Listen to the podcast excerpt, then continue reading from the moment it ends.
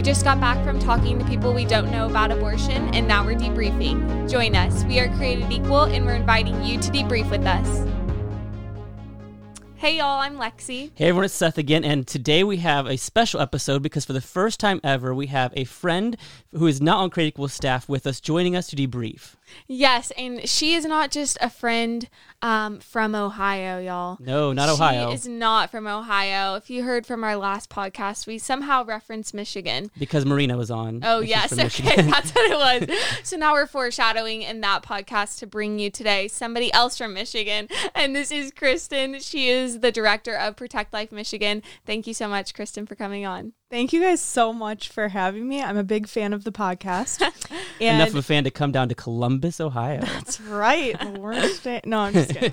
Um, and it, it's really exciting for me to be here because the entire reason that I got involved in doing pro life outreaches is really because of Seth.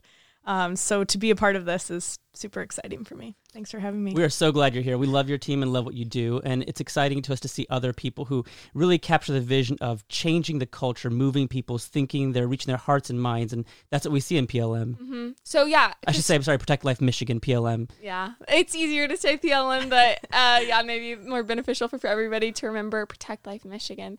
Um, so, tell us a little bit about what Protect Life Michigan is and what do y'all do? Yeah, thanks. So, um, in large part because of the influence of Created Equal, we have become an outreach organization. So uh, we have groups in high schools and colleges, about 30 high school groups, and we're also in 26 colleges. We even have some young professionals networks as well. And they do weekly outreaches uh, in their schools and in their communities to change minds about abortion. So we use abortion victim photography. We have a lot of other displays that we cycle through as well. But um, lots of talking to people. Like last year, we reached about 360,000 students wow. with wow. the reality of abortion through those outreaches. That's amazing. So, and everybody like they have videos. Like, they have GoPro videos, or do y'all have GoPros on, or yeah. how do y'all get those videos? Yep, we do. Okay, awesome. So yeah, y'all can go watch their GoPro videos. If you enjoy watching our GoPro videos, you'll enjoy theirs. Yeah, we can hit um, the show notes for their YouTube channel or wherever your videos are. And their Instagram. Their Instagram, Instagram is very there we good. go. Yes, yeah. it is. it is good. TikTok. We're taking cues. Oh yeah. Okay, everything. So make sure you go and follow them there. Um, but unfortunately, not really unfortunately, but Christen didn't really come all the way down to Ohio just hang to out be on this podcast. Um, but she did come down for a more important reason because she wanted to um, go to high school outreaches with us.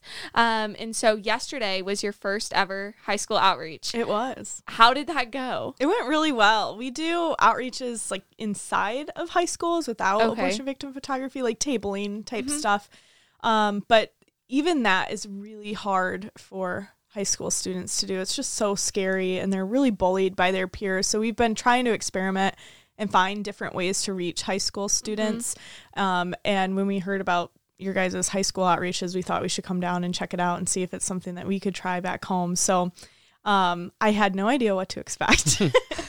um, but it really wasn't bad, other than getting yelled at by one very angry dad. I like, yeah. I was like, oh, okay, we're gonna keep our eye on him as he drives around the parking lot. But that's um, something you don't have at the colleges, right? Very often. We do not have angry parents at the. Co- we have angry professors who, oh, yes. yeah, might punch you in the face, but who kind of have the air of to you guys. um, but uh, yeah, so it it was actually great because the high school students were so open. Like my ratio of people I approached that started a conversation was so high. Mm-hmm. Um, they were just really open to talking. Yeah, that's what I was going to ask you. Like, what's the difference, do you think, between talking to a college student versus talking to a high school student? I think as soon as you've had philosophy 101, mm. you know everything. And yeah, um, for sure. So it seems like high schoolers are a lot op- more open minded and questioning of what they think and much more willing to talk. So it was the conversations seem to flow a lot more naturally than mm. they do at a college campus. That's so right. I always think that if you could, I actually mentioned this to your colleagues who were here with you, Christen, yesterday, that if you could have the time with high schoolers that we have with college students, you could really change things so quickly because we have so much time with college students, but they've been through those classes that you mentioned. They think they know everything. They've been indoctrinated in pro abortion ideology. It's so much harder to shift them. Yeah, and they also are kind of jaded. Mm. The older people get, I think they look at the world in such a negative way that they think you know, it's impossible to protect these lives, mm. which yeah. is really sad. Mm-hmm.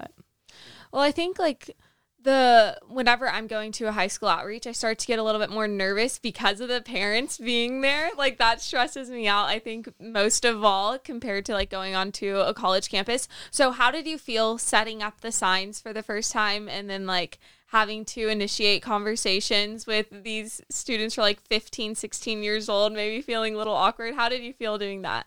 I felt very nervous setting the signs, especially like right after we put them up. That's when the angry dad drove by and he was like filming me on his phone and yelling. yeah. I like called Silas and was like, uh, can you keep an eye on this guy? but so I was like a little nervous setting up, especially not ever having done this in this environment before where you have administrators. There was a police officer, I think a couple of them there, um, angry dad. But once the students came out, I was no longer nervous mm. and totally excited because I had heard from you guys how awesome these outreaches are and that they're so fruitful. So as soon as those doors opened, I was like ready to go. I was so excited. Awesome. That's good because honestly, I think the, the hardest part about outreach is like forcing yourself to get there. And then after that, mm. you're fine. Yeah. So. The first step is always the hardest. That's exactly right. And it is unique though at the high schools, like you both said, you have the parents. And I find that they're much more angry than the students are. Oh, yeah. And that's For very sure. interesting. Um, however, they do not oftentimes they don't stop you from reaching the students. That's what's so important. You can still get to them before before their parents get angry and start shouting. Yeah, and coming down here, I was way more nervous than I needed to be. Mm-hmm. Like I thought it was going to be a totally different ball game at a high school and it's really not. It's, mm-hmm. you know, we're trained for the same security issues that we would be anywhere else and um it it went great. Good. Like, yeah. yeah. So going to the uh, this afternoon you're going to another high school outreach you feel yeah. more prepared? Definitely. Yeah. I'm excited. Not Fantastic. nervous at all. good, good. Well, maybe next time uh, you're down in Ohio or something, we can do a second debrief and you'll be like full of high school hours. And you can bring your husband, bring Trevor back. with oh, you. You're already invited back for sure. Yeah, my husband's a big apologetics guy and he is very sad. we like Trevor. So bring Trevor back with you. Bring his oh. book and everyone check out his book. Put that in the show notes too, right? Everybody needs to make sure they go to the show notes because yeah, there's, there's a lot like, filled. We actually have more stuff to tell you about in the show notes, so make sure you go right now yeah, and look at it. it um, okay, let's jump into the conversation you were having. So you talked to two girls. Well, you talked to probably multiple students, mm-hmm. but tell us about kind of overall the conversation that you had with those two students. Yeah. So. Uh, when they came up, I think they weren't really sure what they thought about abortion. In fact, I think one of the girls said that she didn't have an opinion on it. She had never really thought about it before. Um, and so we started to dive into it. And in just a couple minutes, they both agreed that they believed that abortion was wrong um, which was great progress to make in like a two minute conversation. That was really exciting. And so I tried to take it a step further. There's a lot of people that tell me that they believe abortion is wrong, but they still think that it should be legal, um, which is something that I think to the average pro life person, we're like, that doesn't make any sense but that's how a lot of people mm-hmm. see it. And so I was trying to take it to the next step with them of okay, well, if you believe that it's wrong do you do you believe then that it should be illegal? In my mind that's like where the full heart change comes mm-hmm. from in converting someone to be pro-life not just seeing it as wrong but that it should also then be illegal. Um, and and it seemed like they were stuck on that. Yeah. That's a, that's a little bit of a harder sell for a lot of people. It is because when you say wrong the question is what does wrong mean right? And you could say wrong like wrong for me but not wrong for you and that's comfortable. But to say wrong for everyone that's a bigger step but I agree, you're right. That's where you see the full change of heart and mind when someone is willing to say, not only do I think that I wouldn't do it, but no one else should do it. Mm-hmm. And I think that's, yeah, that's what it's saying. When somebody's saying it should be legal, you're still like saying, oh, yeah, somebody should be able to do this to mm-hmm. somebody else. So it's not really being completely pro life. Right. But let's listen to the clip. Yeah. It's not that I wanted you have to, to see legal. it from other people's perspectives yeah. too. Right. It's not that I wanted to be legal. I completely agree with you. I mean, nothing makes it right. You're still killing. You're still taking life. You're right that there are different perspectives, right? Yeah. Like some people are okay with this, some people aren't. But somebody's right and somebody's wrong. Yeah. Like it's either okay to kill or it's not. And I don't think our laws should just say, eh, whatever you feel like. You know, like we believe that killing once you're born is wrong and it's illegal. That's murder. Like you said, human rights and all, but I have heard from like other people's perspectives saying that it's their body, their choice, right. you know, their right to do what they want with their body. Yeah, uh, uh, the only reason why I feel like I wouldn't say that it's illegal because that's not it's not me. Like you can do whatever you want. I personally, I think it's wrong though. It is. I hear, I hear what you're saying, and like, obviously, I'm a woman. I also believe in women's rights. Right. but I do think there's a limit to that. Yeah. Like, I can't, I should not be able to use my body to harm someone else. Mm-hmm. Um, and so my rights have a limitation when someone else's life comes into yeah, the picture. All right, the audio was really clear. I think we could track with most most mm-hmm. of that, but there were two students you were talking to, and these they said initially they hadn't thought about it. Now they're thinking, okay, I, I agree with you, but they're not willing to say it should be illegal. So I think that you mentioned, Christen, that you've had these conversations similar before, where someone gets stuck there, right? So I, I agree with you. Maybe it's wrong, but I don't want to go to being illegal. Why do you think people like these students get stuck there? Honestly, I think the other side has done such a good job of making this issue circumstantial. Mm. Like, we could never possibly know what every woman in every pregnancy will go through. Mm. And that's why it, it has to be legal. It's not that abortion's a great thing, it's that it's too complicated to make illegal. And I think a lot of people have bought into that. And it, it was interesting how they kept saying, like, yeah, I agree with you. And they even said, "Oh, you know, human rights and all." right. But they still kept coming back to that. It's not me, it's her, mm. and so it's her decision. Yeah, I think that's that right there. I think we're said that. Yeah, it's not me. Like that's not my choice. It shows that she is defaulting to sympathizing for the woman she can see. Right, it's her choice, her life. No one, I should say, no one. Very few have that same sympathy for the preborn person. Mm-hmm. We just forget them because they're invisible to us. We don't see them now with our signs. We're making them visible. But it is really hard to motivate people to have sympathy and compassion for those they don't relate to. And we've talked about this before about you know the British slave trade, where people often didn't care for even the experience of the African Americans or the, the people coming from Africa on the ships. But when they heard that it was the slave trade was bad for the white sailors, that moved the British person because they identified with the white person like them. We're just driven to identify with those who are like us in some way. And these students are not identifying with the preborn babies. It's hard to move them to compassion. Right.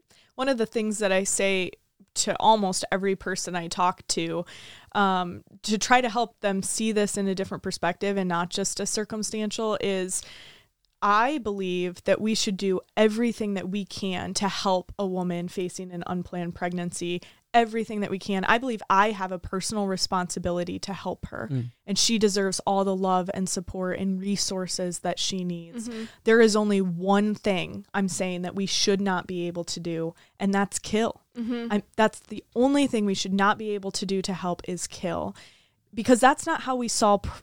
Pr- problems with born people. Right. We don't solve problems by killing, and so we shouldn't in this circumstance either. And I try to use that to cut through all the different well what about this what about this what about this mm-hmm. because it it sets a rule of we can do whatever to help mm-hmm. we just don't kill that's mm-hmm. the one thing we don't do that's and that's as you said it's so clear for every other situation i mean i've read stories um, with other members of our staff too these horror stories of even mothers who kill their born children and we look at that and think okay that's terrible when you read her story you see she was going through a lot of trauma and difficulties and so what we should do is help these mothers in these difficult circumstances but there's one thing they should not do right. right any mother in a difficult circumstance with a two year old, five year old, whatever, she may choose to remain the custodial parent. She may choose adoption or foster care if that's better for the child. What she should never do is kill that child because of her circumstance. It's clear and easy when they're born like us. Somehow it becomes complicated when they're preborn. Yeah. And I think what was interesting what, of what you started to do, because I, at the beginning of the clip, you can hear the first girl saying, like, oh, I don't want it to be illegal. I don't want it to be illegal. But at the same time, she wants it to be uh, legal. So it was not really making much sense of what she was saying. Um, but you responded to her by mm. saying, um, someone, like, if someone is right and someone is wrong. Um, and so you're making a really clear, or you're drawing a really clear line. Mm-hmm. Um, and so kind of let us know what do you do when you're trying to do this? I know we heard that little snippet of you talking to them, um, but like you said, people uh, think that it should be legal all the time, even if they say they're personally pro life. How do you kind of maneuver that conversation? Yeah, we've been using a process from this book Stuck by Justina Van Manen mm. out of Canada that we're kind of obsessed with now is like our pro life handbook for these conversations. But we ask people if they believe in human rights and who they think should have human rights. And then I reference the photos. You know, you just said you believe in human rights for all human beings. We can see that this is an, a human being who has had its arms and legs torn off by abortion. Mm-hmm. Doesn't it follow that abortion is a violation of human rights if it's doing this to human beings? And I think it pits people between having to defend tearing human beings to pieces mm-hmm. and and why they can how they can justify that and still believe in human rights it's a really uncomfortable position to be in and then i take it a step further like i said a moment ago in asking them or saying that um, i think we should do everything we can to help mm-hmm. there's just one thing we shouldn't be able to do and we have seen so many minds change with that method of like getting right to the heart of what's going on and trying to, as you said, put a really clear line in the sand of this is wrong for all people at all times. You know, it comes down to killing, and we're not okay with killing. We shouldn't make one category of humans that we're okay with killing mm-hmm. and trying to point that out to them. Yeah. I think that goes back to what Seth was saying about how we just don't see the preborn. We don't see um, them as being valuable human beings like born people are.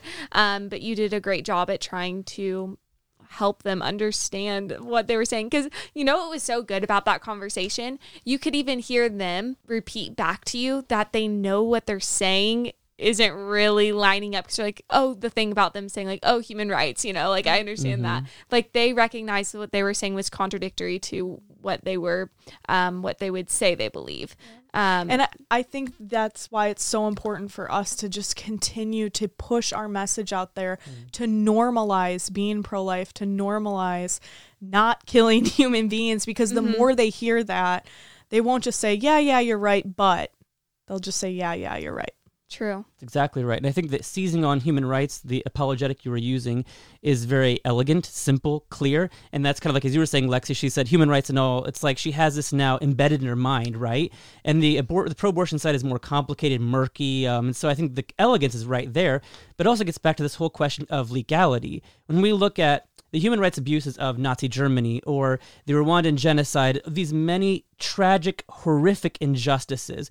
We look at it and we recognize this is not just a dispute of like us not liking Germany's uh, speed limit, right? on, or lack of it on the Autobahn is, I think, right, where they have no speed limit.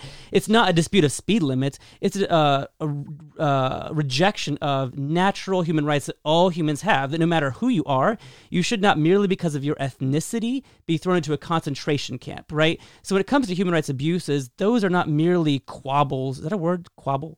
Quabbling squibbles. There's a word there. Uh, yeah, I can't. Yeah, yeah. There's Something a word like that. disagreements between among people, right? This is a you're breaking objective moral law that no one ought to break. And so that gets back to what you were doing, I think, Christen, with them. What I thought was so powerful you're getting to this not merely being a dispute, right? We are saying, no, you are breaking a human right for all people. I'm sorry, you're breaking a binding human right by killing preborn people. There's no neutral ground here. Either you're for it or against it. Now, some people say, well, that's a fallacy. It's not a fallacy. There's no excluded middle here. That, that That's just a logic term for saying there's a binary choice here. When it comes to whether people are recognized by the state as people, you either do recognize them or don't. There's no third option there. And you were pointing them to that, which is so critical, giving the choice to them. What will you do with these preborn people? Will you dance on their grave and celebrate killing them? Or will you say that is wrong, right or wrong? Yeah. And so, Seth, what do you do? Because we can get people to say, yes, abortion is wrong. And then we can even tell them, like, compare um, abortion to other past injustices and explain to them how it is a human rights. But how do you get them to, like, um, like these girls who are not really willing to understand I guess they're still holding on to just my body, my choice, and like mm-hmm. okay, all these people. So how do you get them to see like, um, yes, it's not only just wrong, but it should be illegal. Um, just like murder is illegal. Like I don't, I don't think people see it as I don't know. Do you know what I'm well, saying? I, I, I think even... so. Let's let's try to approach it this way. I think that what I what I love about the outreach methods that PLM and Create Equal does is we recognize that Christen, Lexi, Seth, Esther, are producer in this room, all of us, we have a role to play, right? Yeah. Our role to play is that we are to present all the evidence, present the clearest apologetic possible, remove any obstacles like this my body, my choice. Christen in the clip responded with, well, there are limits to bodily autonomy. We can give you, maybe hit the show notes. We'll have places to refer for more on that argument. There's a good way to respond to that. But really, what our job is to remove obstacles between them and truth and present the truth to them. Yeah. We cannot make them accept it. And so if we refuse, if we hide the truth by refusing to bring the visual evidence of the babies out, out there, or we don't do our best to respond to the arguments, then we failed. But if we present everything to them, and they at the end don't agree, the failure may not be on our part. Because mm-hmm. I think that we're back to this issue of why people get stuck. It's often not a logic problem, it's a heart problem. Mm-hmm they're identifying with something else and they don't want to accept the truth laid in front of them. But that's why my favorite thing is what Mark, our president, always says at the end of the day, they remember two things. Those girls walked away. We've mentioned before on the podcast, but they're going to remember how Christen treated them kindly, lovingly, even kind of laughing with them at points, like making a good connection. And the babies' faces will be stuck in their minds, what they saw, the face of abortion. That will do more powerful uh, effort for changing them in the future than anything we could say. Yeah, those girls even I I referenced a baby's face on a different sign and she at one point said, "I can't even look at that. It's mm. so horrible." And I talked about legality in that circumstance and said, "This is legal." Yeah this is legal. All over the country this is legal and it's happening. And i think there are some things that are so wrong. They're wrong for all people at all times in all circumstances that the law should not even allow that option. It's not the same thing as a speed limit.